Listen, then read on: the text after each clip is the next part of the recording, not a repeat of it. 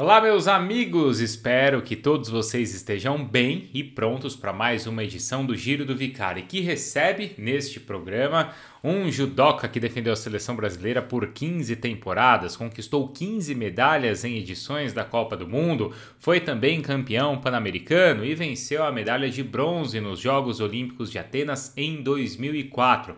Mas é claro que as conquistas de Flávio Canto não estão apenas em cima do tatame, mas também fora dele, principalmente relacionadas às vidas que ele mudou no Instituto Reação, que completa neste ano 21 anos. Pois é, o instituto começou quando ele ainda era judoca, quando sofreu uma desilusão esportiva ao não se classificar para os Jogos de Sydney em 2000 e aí começou a mudar a vida de centenas, milhares de jovens no Rio de Janeiro. Entre os jovens, talvez o mais famoso, a Rafaela Silva, que depois, nos Jogos Olímpicos de 2016, conquistou a medalha de bronze, aliás, a medalha de ouro também no judô lá no Rio de Janeiro. Então tem bastante coisa assim para a gente conversar da carreira como profissional, mas também da visão do esporte como inclusão social e da educação física como algo que move o mundo e muda vidas. Então, a partir de agora, agora tem Flávio Canto, que começa essa carreira toda com uma história até curiosa. O pai dele é engenheiro nuclear e mesmo assim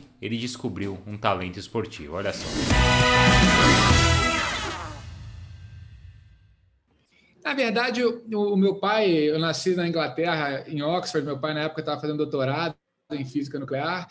Ele não é um esportista, mas ele sempre foi muito ligado em esporte, não só ele, como toda a minha família, meus tios. Ah, eu lembro das minhas férias, a gente tinha uma casa em Teresópolis, na Serra, no Rio de Janeiro, e o, o, highlight das férias eram as Olimpíadas da família, que os nossos tios faziam, com camisa vermelha, time de camisa verde, camisa azul. Então a gente cresceu nesse ambiente que a, gente acordava cedo, já ansioso para ir jogar bola, depois jogar vôlei, depois fazer alguma competição de atletismo que eles inventavam. Então a gente passava às vezes três meses nas férias, né, em Teresópolis, o dia inteiro fazendo esporte e vendo, né, os nossos pais, os nossos tios fazendo esporte. Então a gente cresceu nesse ambiente. Meu avô, pai da minha mãe, meu avô Cláudio, ele foi, por exemplo, para a Olimpíada de 92 é, como dirigente no tênis. Então, também acompanhamos tudo isso. Ele voltou da Olimpíada, ele deu um agasalho para mim daquela Olimpíada, que era o mesmo agasalho que o Rogério Sampaio tinha subido ao pódio quando foi campeão olímpico no judô. Então, não faltou estímulo né, na minha família para a gente é, se entusiasmar pelo esporte. Aquela ideia. Nuclear. Sim, mas é que quando você fala assim, poxa, o pai é um físico nuclear. Você imagina, né? A primeira coisa que vem na sua cabeça de um físico nuclear não é um esportista, né? Não, não. Meu pai ele é, é, um, é, é um nerd esportista, sim, né? Uhum. Vamos dizer. Uhum. Mas é, ele, ele todo mundo, né? E, e, ele foi até o cara assim mais entusiasmado, né, com a minha carreira. Ele, ele ficou, sabe, encantado. Ele assistia treino, meu pai, gravava as competições. Ele acabou sendo é uma das pessoas mais importantes assim no, na minha relação com o esporte. Mas de alguma maneira essa maluquice de física nuclear, ele passou alguma, alguma coisa assim que ele tinha na profissão dele para você ou não era a, a, a sensação dele em ver o filho, o que ele conhecia, gostava de esporte que ele te guiava? o meu pai, assim, ele, ele ontem ele ficou uma hora contando para mim como é que foi o jogo do PSG e do Bayern, sabe? Ele vive mais esporte... que o tempo do jogo. Sabe? Enquanto é sempre, ele, ele tem uma relação muito forte com o esporte. Uhum. É, eu acho assim que de a paixão pelo esporte vem da minha família, provavelmente, sabe? Eu comecei pela natação, por uma indicação médica, eu tinha asma, alergia, depois Bom, entrei no judô porque eu apanhava na escola, sofria bullying, numa época que não se falava em bullying, então eu achei que o judô pudesse ser, é, pudesse ser redentor ali para poder aprender a me defender. Depois fui me encantando com o esporte. Fui com o cara certo, com o Geraldo, meu técnico até hoje, né? Quer dizer, agora não sou mais atleta, mas meu segundo pai aí nessa história toda. Mas eu acho que do meu pai, talvez uh, pensar, né? Eu acho que pensar assim. É, sempre gostei muito de estratégia, de estudar os adversários, de me estudar, especialmente depois de uma, é, de uma frustração esportiva que eu vi que eu precisava investir mais nesse lugar, que se investia pouco, né? A gente está falando de um mundo pré internet como ela é hoje, né? Hoje você vai lutar com alguém, não tem como você ser surpreendido. Você coloca o nome dele, você tem um monte de luta dele. Mas naquela época não era assim. Naquela época a gente tinha que gravar a luta, estudar o seu adversário. Então talvez essa, essa, esse lado mais racional, né, de estratégia, pode ter tido alguma interferência aí indireta dele, eu acho. Mas ao mesmo tempo tem umas coisas curiosas. O meu pai, como ele é, ele, ele, ele é do mundo é, lógico, eu me lembro que uma vez ele estava num congresso na Alemanha e, o, e tinha uma competição que eu ia fazer um grande lá na Alemanha. Eu ainda não tinha uma medalha olímpica, eu ainda estava começando a ter bons resultados. E ele estava nessa mesma semana na, na, cidade que eu ia lutar, uma coincidência, né? E um grande lã de judô é como se fosse o Roland Garros, o Wimbledon, são as competições mais importantes. E eu me lembro de, na arquibancada, dar um, um abraço nele antes de lutar. Ele olhou para mim e falou: Puta, que azar, cara. Você cara de, cai de cara com medalhista olímpico, depois o japonês que foi campeão mundial universitário. Pô, mas que azar. Aí ele estava falando de um jeito, eu olhei para ele e falei: Pai, eu não perdi ainda não, cara. A competição ainda não começou, não. Que história é essa, pô? E daí que o cara foi medalhista olímpico? Eu tô aqui, pô. Aí eu fui super bem na competição e depois a gente saiu para comemorar a medalha, assim, eu brinquei com ele, falei, isso aqui não é matemática não, cara, tem, tem que pensar que alguma hora tem que quebrar aí a banca, né? Não é tão lógico, né? É, exato. Uhum, uhum. Então, todo campeão começa ganhando alguma coisa antes de ser campeão, né? Quer claro. dizer, ele, ele entra, é, tem que, de alguma maneira, é fazer o que não é o óbvio. Como também, como você falou, não foi lógico o teu início, porque as crianças hoje, felizmente, né, muitas têm a oportunidade de começar muito cedo no judô e você não começou tão cedo. Mas acho que você teve que correr atrás assim de muita coisa para ir chegar em seleção, porque você começa, você já é quase adolescente. É, eu comecei naquela minha geração, o, eu comecei mais tarde que todos os outros eu, eu já tinha uma, uma. Hoje, olhando assim, né, pensando, né, eu acho que como eu tinha muito estímulo né, de garoto no esporte, eu provavelmente tinha uma coordenação motora já bem trabalhada. Né? E, mas o judô eu entrei com 13 para 14 anos, uma idade bem avançada. É, mas eu entrei com a pessoa certa, né? Eu tive muita sorte, porque eu comecei com o Geraldo. O Geraldo ele era o técnico da seleção olímpica que foi para a Olimpíada, por exemplo, de 88, que teve a primeira medalha de ouro do Brasil com Aurélio Miguel, que foi aquele momento ali que eu acho que me entusiasmou para experimentar o judô, né? ainda mais que o técnico daquela seleção dava aula cinco minutos na minha casa, dava aula para o meu irmão, e aí foi uma relação a mim e com o Geraldo que mudou a minha vida, assim, né? Até hoje a gente está junto, o Geraldo é um dos fundadores do nosso instituto, do Reação, e ele tem aquela característica do sensei, né? Sensei, a tradução literal é aquele que veio primeiro, mas é no fundo aquele que ilumina caminhos, né? Acredita em potenciais que às vezes nem a gente acredita. Então, o Geraldo olhou para mim e ele, sei lá por que, que ele, qual é a mágica que ele tinha, mas ele fazia é, com que eu acreditasse no que não fazia muito sentido, porque eu perdia, né? Eu não ganhava eu passei muitos anos sem ganhar nenhuma competição importante. Né? A minha primeira grande competição importante foi a seleção brasileira. Eu entrei com 19 anos numa seletiva adulto, era júnior. Eu nunca tinha ganhado um campeonato carioca. E o Geraldo tinha falado que vai lá, pum, acabei ganhando. Aí ali a minha vida mudou, mas é, eu passei dos 14 aos 19 ganhando alguma coisa, mas as coisas importantes eu não ganhava. Por exemplo, não fui para o Jebs, até brinco, pô, Jebs era uma competição que eu queria, eu nunca consegui ir, porque eu perdi a seletiva. Chegava na final, mas não passava. Então, é, é, eu acho que essa experiência né, de chegar perdendo foi muito importante, assim, porque o judô é um esporte que você perde muito. Então, eu acho que eu entendia como sendo mais natural, sabe, perder. Uhum. Isso me ajudou, acho, lá na frente. Então, mas e é onde que você encontrava motivação? Porque às vezes você ali com 14, 15, 16, 17 anos, onde tem tanta coisa acontecendo e você não estava tendo resultado, por que você continuava? Ah, é assim, eu estava evoluindo, né? Eu era assim, eu, é, é, a primeira competição mais importante que eu lutei, eu tinha 18 anos, eu era faixa verde, eu ganhei um faixa preta, que hoje é um dos meus melhores amigos. Mas era um cara que já era campeão brasileiro, já era um dos maiores nomes aqui do nosso judô do Rio, né? Depois eu entrei na categoria do Sebastian, que depois virou meu amigo de seleção. A gente foi para 96 juntos, Sebastian Pereira, um dos grandes nomes do judô brasileiro. Eu caí para piorar e melhorar, né? Entre, é, depende do ponto de vista. Eu era da categoria mais forte do Rio. Então, os meus adversários, todos eles depois chegaram em seleção em pesos diferentes. Então eu era o menos graduado, eu na faixa verde lutava com as faixas pretas. Então eu, eu, eu e, era, e, não eram qualquer quaisquer faixas pretas, eram os melhores que a gente tinha no Rio provavelmente. Uhum. Então aquilo e, e, eu ganhava deles uma vez, perdia outra. É, eu não estava assim só apanhando, não. Eu tinha meus bons resultados, mas eu não conseguia ir, por exemplo, no final para o brasileiro. Eu só fui para brasileiro com 19 anos, né? As competições mais importantes mas eu tinha uma evolução muito rápida, assim, né? É, a gente tinha um torneio aqui que era separado em faixas. É, talvez isso ilustre bem. Eu nunca lutei, eu só fui perder para alguém do, da minha faixa quando eu cheguei na faixa preta, porque eu sempre ganhava dos mais graduados, né? Então, assim, embora eu não chegasse na seleção, é, a seletiva do Mundial Júnior, eu tinha quatro anos de judô, fui segundo, quase fui, sabe? Então, eu estava chegando, eu estava evoluindo, eu vi uma evolução, mas tinha o Geraldo falando para mim o tempo inteiro, paciência, paciência.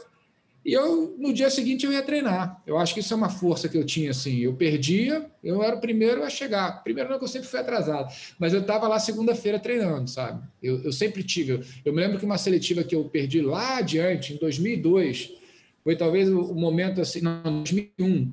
Eu já tinha uma Olimpíada nas, na minha história, enfim. Foi foi o pior resultado que eu tive em toda minha os 15 anos de seleção, porque eu fiquei em terceiro na seletiva, né? A maioria do tempo eu fiquei em primeiro e uns dois ou três anos eu fiquei em segundo, mas dos outros 15 a maioria eu fiquei em primeiro. Nesse eu fiquei em terceiro, foi o pior ano assim da minha da minha história na seleção, assim. E era um domingo, na segunda-feira tinha que estar todo mundo em São Paulo se preparando para o mundial que ia ter poucos meses depois. Eu me lembro que quando a seleção chegou, eu tenho certeza que muitos se surpreenderam porque eu estava lá no tatame. Eu sou do Rio, né? Eu fui para São Paulo, ficar hospedado no Projeto Futuro com a garotada lá, comendo no alojamento com eles, e estava lá, sabe? Faz parte, perdi, mas estou aqui para ajudar vocês e amanhã eu vou pegar de volta essa vaga. Então era uma cabeça que eu tinha de, de, de, de lidar muito bem com a derrota, de levantar muito rápido, sabe? Isso me ajudou. Agora, nesses ciclos, né? Você está falando aí, eu estou imaginando. 88 você vê ali o Aurélio. 92 você ganha um agasalho, que era o que o teu tio, é. certo? Te levou. Avô, do Rogério, avô. Teu avô, do Rogério Sampaio. 96 você já está lá.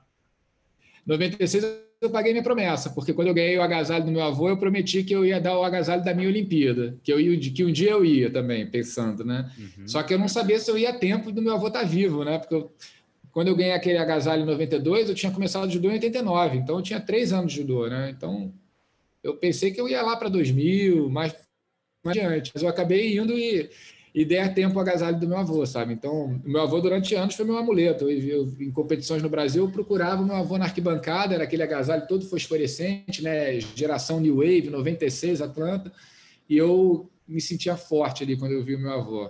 Ele foi morrer só em 2010. É, até foi bonito pegar o agasalho aqui de volta, mas eu paguei a promessa, sabe? Eu fiquei em sétimo em Atlanta, não ganhei medalha, mas ganhei o agasalho, que era a medalha talvez mais importante daquele momento que eu podia ganhar, para dar para meu avô. Uhum. Você falou da, de como foi difícil, né? Porque o nível era muito alto da sua categoria. Você também coincide já profissional em seleção com o Thiago, que também é um grande campeão, né? Que acho que por muito tempo foi um rival muito grande, mas ao mesmo tempo depois agora se tornou também um amigo, né? O quanto um rival faz você você crescer assim, um adversário? É, pô, o Thiago foi o maior rival da minha carreira, assim. É, tive muita sorte olhando hoje, né? Na época talvez não pensasse assim, mas olhando hoje eu sei a sorte que eu tive que a gente teve, né? De cair na mesma categoria. A gente se atrapalhou, né? De certa maneira, porque eu fui para 2004, ele foi para 2008. Talvez se fôssemos de categorias diferentes teríamos ido para essas duas Olimpíadas mas eu tenho certeza que, e eu falo isso porque a gente já conversou bastante, né? Porque a gente tinha uma rivalidade pouco usual, pouco comum no judô, né? Uma rivalidade. É... eu sempre fui muito amigo dos meus oponentes, né? O judô tem essa cultura. A gente vai para Paris treinar, competir no sábado, passa a semana inteira treinando junto e vai todo mundo para a Alemanha competir, depois passa todo mundo treinando na Alemanha, depois vai para a Rússia. É como se você fosse ter uma Copa do Mundo que você fica jogando bola com a Alemanha, com a Argentina, com a Itália, e no final de semana tem a semifinal da Copa do Mundo, aí você continua jogando aquela semana com a, com a França que você vai pegar na final. Isso acontece no judô, acho que nenhuma outra modalidade acontece isso. Então a gente acaba lidando bem assim com, com rivalidade, com oponentes. Mas eu com o Thiago a gente lidou muito mal na época. Tinha uma rivalidade muito grande, assim, acho que imposta também Está passando um helicóptero aqui. É, acho que imposta também pelo, pelo, pelo, pelo clube dele, pelo meu, pelas pessoas que, que, que, que, que estavam em volta. O Thiago já era um prodígio. O Thiago ele chegou na minha categoria, que passou a ser a dele também, já com uma medalha olímpica, né? O Thiago foi o medalhista olímpico mais jovem do Brasil, né? Do judô, com 17 para 18, ele estava sendo vice-campeão olímpico, é um fenômeno. E ele depois subiu para nossa categoria, para minha categoria. E aí a gente começou a se enfrentar e aí pô, a gente teve um período de relação muito ruim, né? A gente teve uma seletiva muito é, disputada, né? Que foi decidida no final, nos dois segundos finais, com uma punição contra ele, que ele na época ficou super chateado. E ali começa uma rivalidade assim de. Pô, era, era fazia menor sentido, né? Olhando para trás hoje, como a gente errou, né? De deixar chegar nesse ponto. A gente se falava tal, mas a gente nem treinava junto. Né? O Thiago foi ajudando a seleção de Atenas é, é, que na época eu que ia lutar, a gente nunca deu um treino junto, a gente não tinha relação aí de tatame, a gente sabia que a gente ia ter que se enfrentar muitas vezes. E quando a gente parou, é, alguns anos depois, quer dizer, quando o Thiago subiu de categoria, a gente começou a viajar junto. A gente fez uma viagem para a Europa que, eu e ele, a gente lutou super bem. Os dois a gente ganhou. Eu fui bronze e ouro, eu acho que ele talvez tenha sido bronze e ouro também. Foram duas etapas Espanha e Portugal, e a gente ficou muito junto ali e, e amadureceu, né? Eu acho que a gente entendeu o quanto um foi importante para o outro. Thiago, sem ele, eu acho que talvez eu não tivesse ganhado medalha olímpica, sabe? Para mim, o Thiago é o melhor atleta que o judô brasileiro já teve. Assim, tecnicamente, ninguém chegou perto. Uhum, uhum. E, e, se ele é o melhor, por que, que algumas vezes, ou como algumas vezes você conseguiu vencer? Como é que você virava o jogo? Se não é também não é matemático como você contou no começo, né? Mas da onde que você, onde você equilibrava? Cara, é até engraçado, você está falando, talvez eu nunca tenha nem falado disso, mas na época da, da seletiva da Olimpíada, a gente tinha ficado um tempo no Japão, eu tinha lido Musashi, né? Musashi é um livro de páginas, né? Então eu, eu, eu lidava muito com essa coisa de. O Musashi lutava com um cara que era. Ele tinha um grande adversário que era o Sasaki Kojiro, que ele reconhecia o melhor, é, é, tá, que, que, era um cara melhor do que ele, tecnicamente, em habilidade.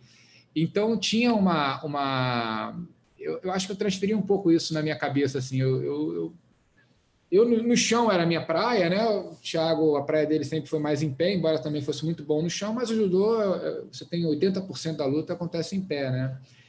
E ali eu nunca achei que eu poderia tecnicamente ser melhor do que ele. Eu precisava conseguir criar estratégias para poder é, não perder primeiro e depois pensar em vencer. Né? Então, a primeira estratégia é como é que eu não perco para ele, como é que ele não me derruba, porque ele é muito técnico.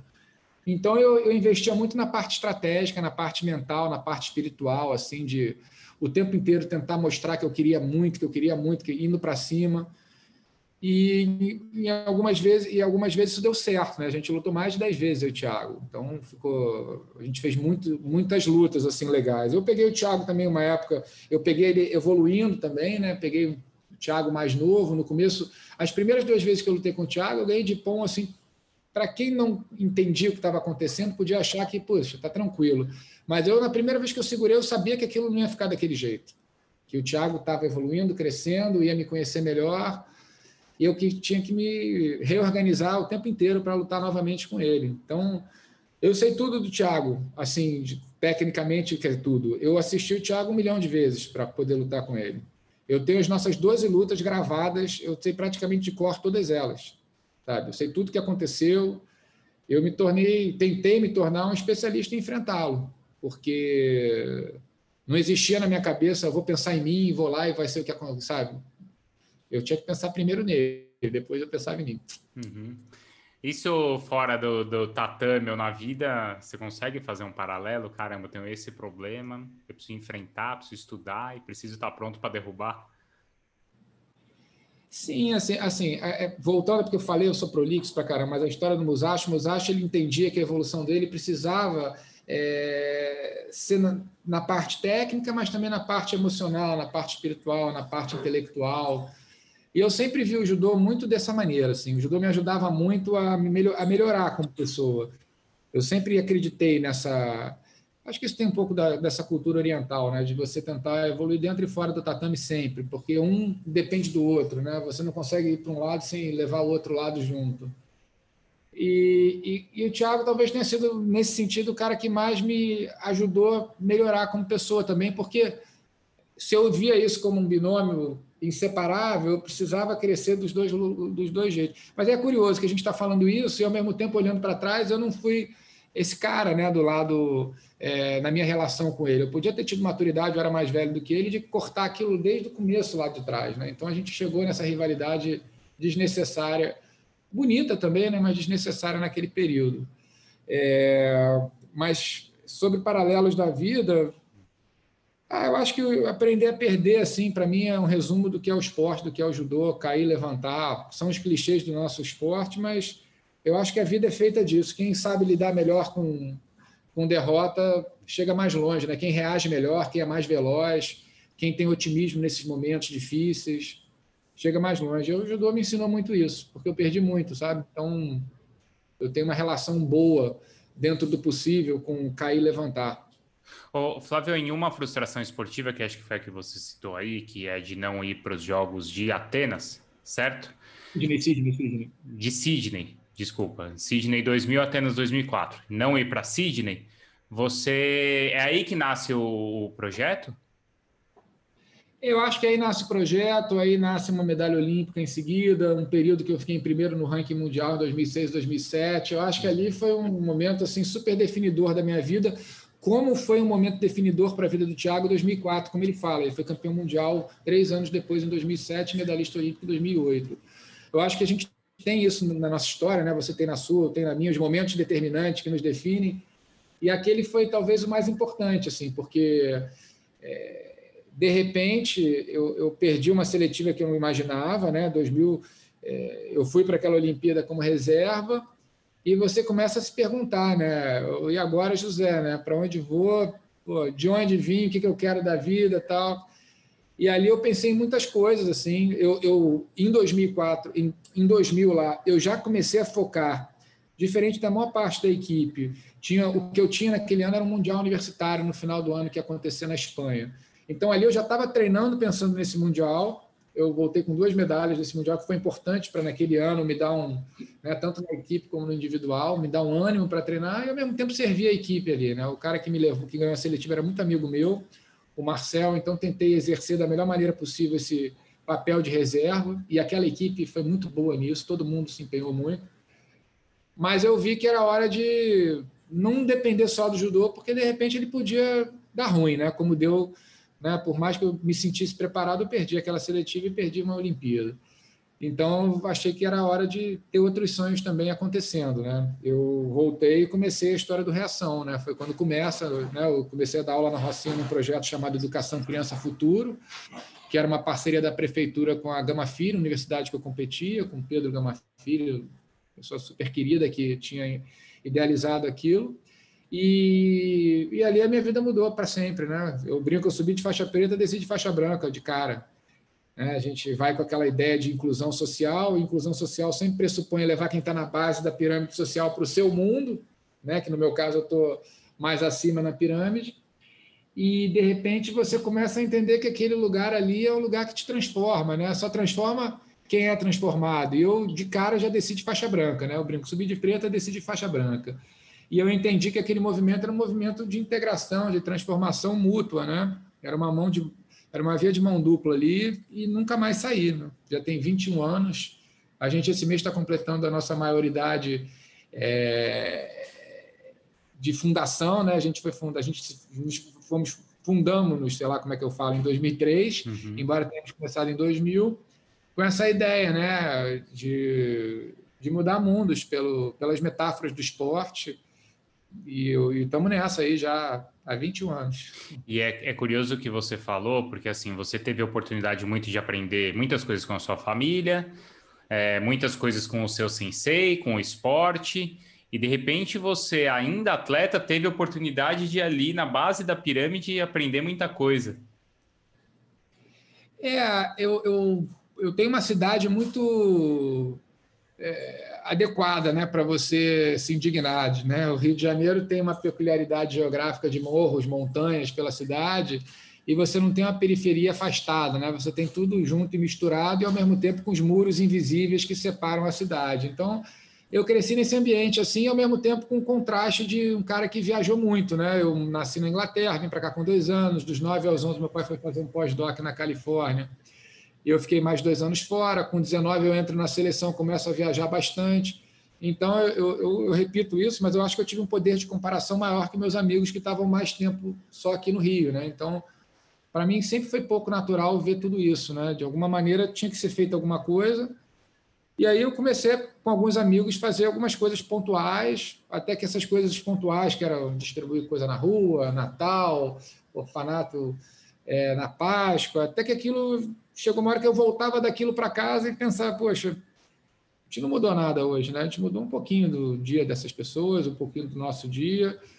E depois de um tempo eu entendi que tinha que ser uma coisa consistente, que pudesse ser transformadora de fato, né? E aí comecei a dar aula sem saber ainda se o judô, se o esporte seria suficientemente forte, né, para mudar vidas. Era um clichê, o esporte transforma, valores que a gente leva do tatame para fora do tatame.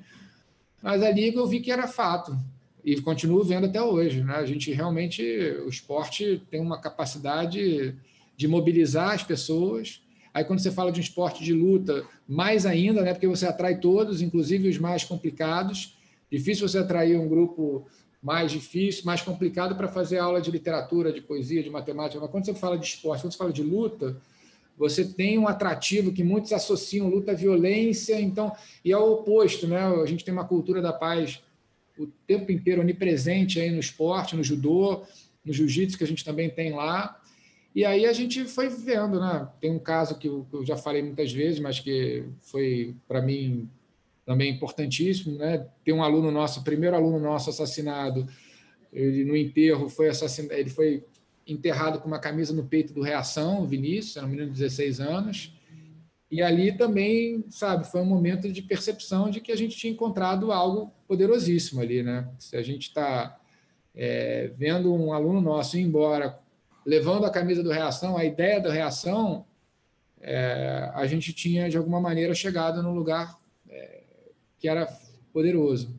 Uhum. E estamos nessa até hoje, né? A gente já está em outras ondas, agora a coisa está crescendo. Não sei quanto tempo a gente vai ter aqui, porque eu falo muito, né, que você está vendo, mas tem um monte de coisa já acontecendo numa terceira onda, digamos. Não, mas a gente está aqui para te ouvir. Agora, você falou desse caso do menino que, infelizmente, perde a vida e é enterrado com a camisa. Agora, quantas, quantos jovens será que não tiveram esse destino graças ao Instituto ou graças a projetos como esse, Flávio? A gente está até agora nessa comemoração da maioridade, né? Formal, porque a gente já está nos 21 de existência, mais uhum. 18 de fundação, e a gente estava fazendo umas, contando umas histórias, né, um, uns vídeos de alunos que estão há 18 anos conosco. E é muito difícil né, você criar um indicador do que poderia ter sido se a gente não tivesse acontecido. Mas esse indicador seria relevante, eu acho, na, na vida de muitos deles, né? como teria sido relevante na minha vida também. Eu acho que talvez a, a, a, o entendimento que eu tenho hoje, diferente do entendimento que eu tinha no começo, é que o E-Ação ele é transformador para todo mundo que está lá. Né? Não é um projeto que transforma a vida de quem precisa mais do ponto de vista é, de vulnerabilidade social. Ele transforma a vida de todo mundo, seja voluntário, eu, diretores, conselheiros, funcionários. Ele, ele é transformador para todo mundo. Então, cada um tem uma história, assim. É, mas as vidas transformadas são é, muito, é maneiro demais, porque a gente não está só num período da vida da criança, como muitos projetos sociais, a gente está o tempo inteiro. Então a gente tem, a gente vê, hoje a gente tem, cara, tem de tudo. Eu ontem, por, é, é, anteontem, não, final de semana passada eu estava comentando pelo canal Combate lá do Sport TV um, um grande lã de jiu-jitsu e na final, numa das finais, tinha um aluno nosso que hoje mora em Abu Dhabi, junto com outros oito ou dez, ganhando mais de 15 mil reais, dando aula de jiu-jitsu lá para o Sheik, lá nas escolas, nas Forças Armadas. Boa parte dos nossos professores hoje são alunos formados na faculdade, faixas pretas do Reação, que hoje trabalham lá. É uma barata. Hoje eu vejo eles fazendo o que a gente fazia com eles. A gente vê, né, no final do ano, a gente tem uma cerimônia de troca de faixa, que tem toda uma solenidade a garotada bota a faixa antiga na, mão, fecha os olhos, aí tem sempre alguém falando, lembra do que vocês passaram esse ano, todas as dificuldades, obstáculos, aí joga o passado para trás, pega a faixa nova, que é o futuro, amarra na cintura e pensa no que você vai fazer para ser melhor do que você foi. Aí o último exame de faixa eu fiquei emocionado porque eu estava vendo os nossos alunos que há 10, 15, 18 anos faziam isso, eles fazendo o papel que eu fazia com eles. Né? Eu fiz questão de participar o mínimo possível para ficar saboreando ali, vivenciando, vivendo aquilo ali intensamente, sabe? Então, é um projeto de legado real acontecendo ali o tempo inteiro. E aí, o que, que emociona? Ver um garoto que fecha o olho e que está sonhando em jogar para trás, assim, o que passou e pegar o novo? Ou quando você vê, por exemplo, a Rafaela, ou você vê um aluno seu conquistando um título? O, o nosso slogan lá é faixa preta dentro e fora do tatame, né? Uhum. É o que a gente sonha de verdade, assim. Então, quando eu vejo que um aluno ou aluna se tornou faixa preta, especialmente fora do tatame, é engraçado, mas é onde eu me emociono mais. vou dar um exemplo bobo ali, mas que para mim é, faz o sentido que eu, do que eu estou falando.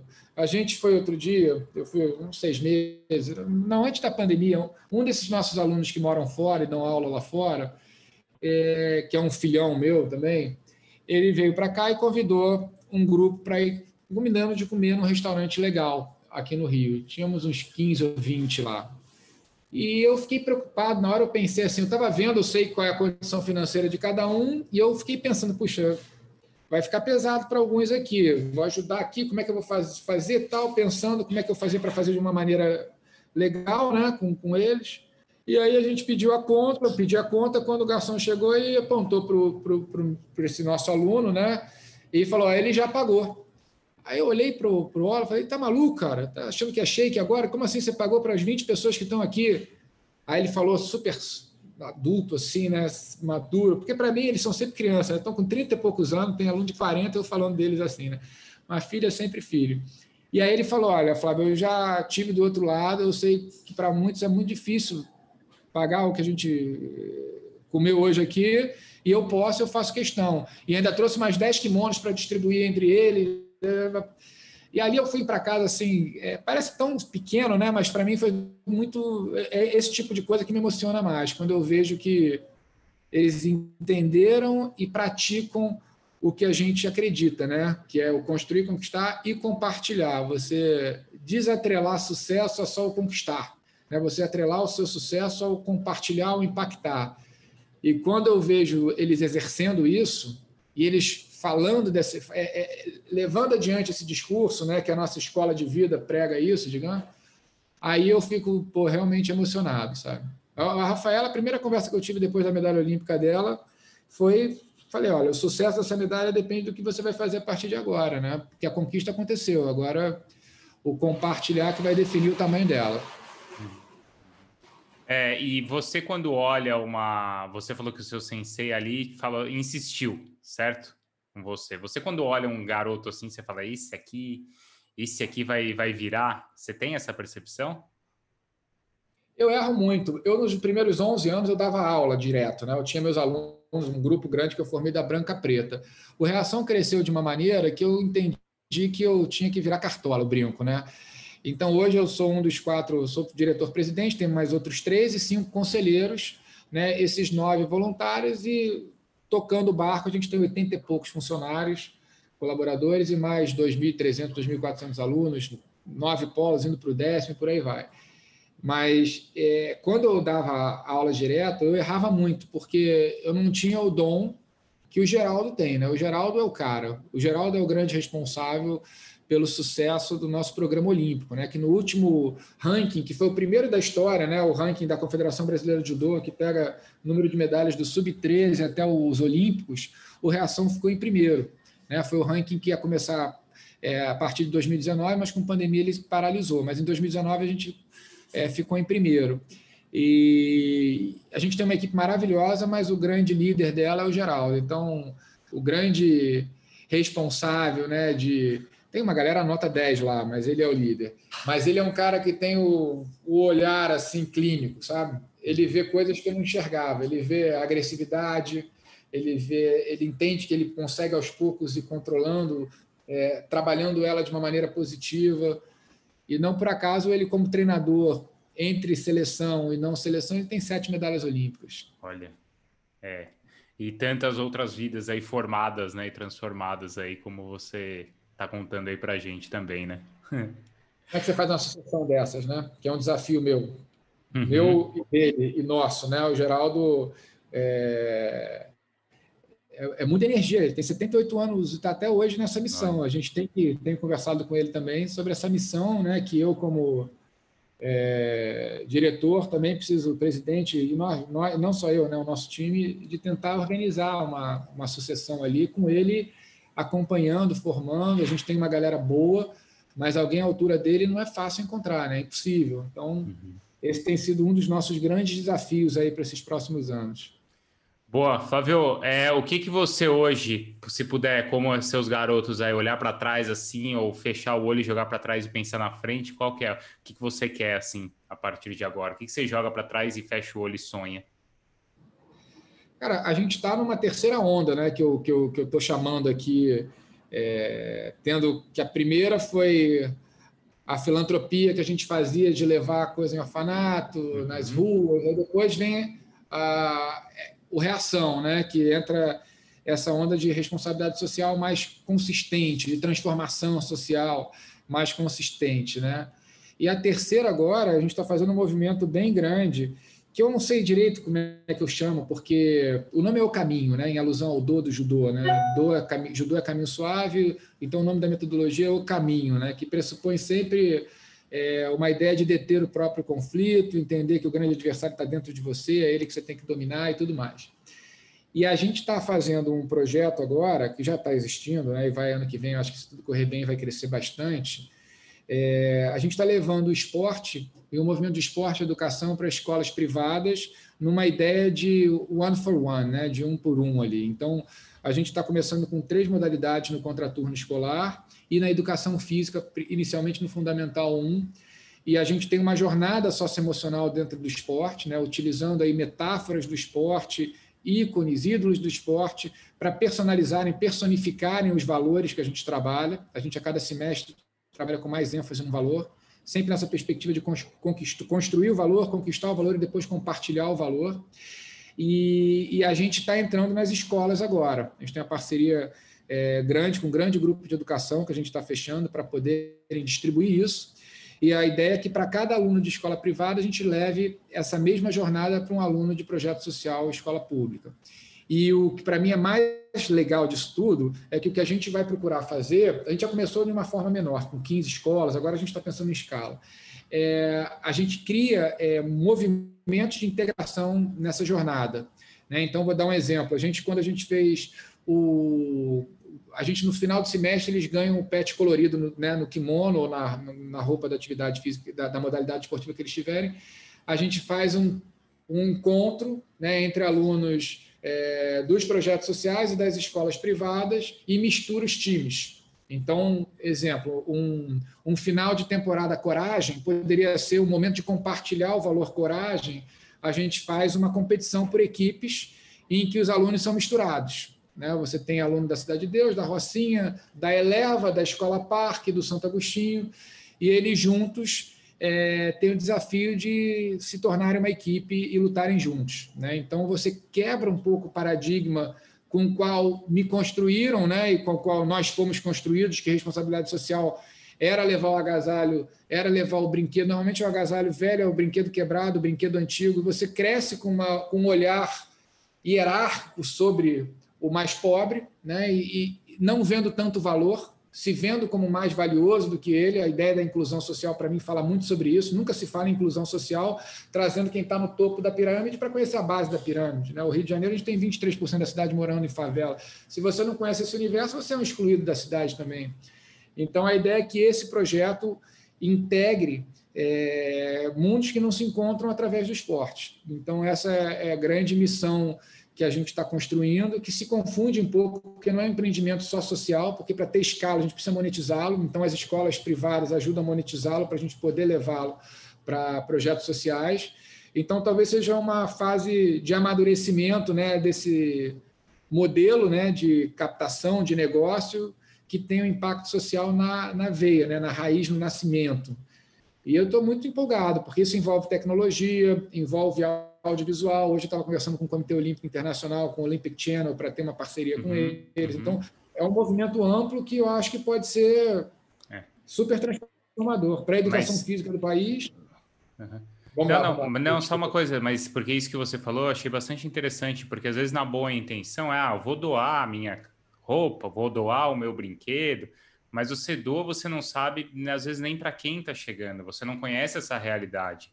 A ideia é essa que você falou, é, é a pessoa, é o jovem, a criança entendeu o, o que, que é a base da pirâmide.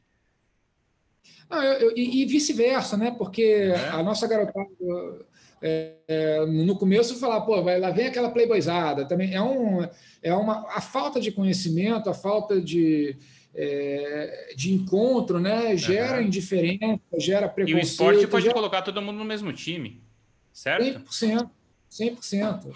Eu vi um filme há muitos anos, é, acho que era Promises of a New World, a New Land, não me lembro exatamente como é que era. Talvez ele tenha me marcado um pouco, que era um encontro de. É, eles acompanhavam crianças palestinas e israelenses durante um período longo, e, a única, e eles faziam, colocavam jogos de futebol ao longo desses períodos que eles se encontravam para eles terem alguma relação. E você vai desconstruindo é, todo o preconceito que foi imposto ali ao longo de gerações para essas famílias e no final eles se relacionam, sabe? Então, eu acho que o esporte é uma baita ferramenta para a gente promover encontros. E, e eu estou apostando nela para transformar a vida de muita gente, porque a minha vida foi transformada assim, sabe? Então, quando a pessoa fala, o que, que você transformou mais no reação? Pô, eu né?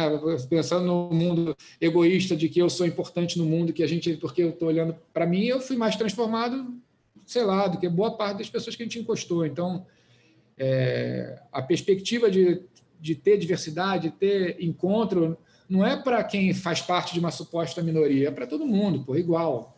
Não é diferente, sabe? Eu transformo, eu sou transformado, ponto. Essa é a ideia. Fábio, obrigado, viu, pela conversa. Conte com a gente aí nessa terceira onda também, já que está entrando aí numa terceira onda bastante positiva. A gente tem falado tanto em onda, essa acho que sem dúvida é muito positiva. Então, parabéns aí, não só pela carreira, mas, mas por promover essas ondas aí que são importantes para muita gente. Valeu. Não, obrigado aí demais. Uma honra aí estar no programa com tanta gente legal aí que eu acompanho. Valeu, obrigado aí demais. Falei para caramba, mas eu, eu me empolgo. Foi ótimo, valeu. Valeu, pessoal.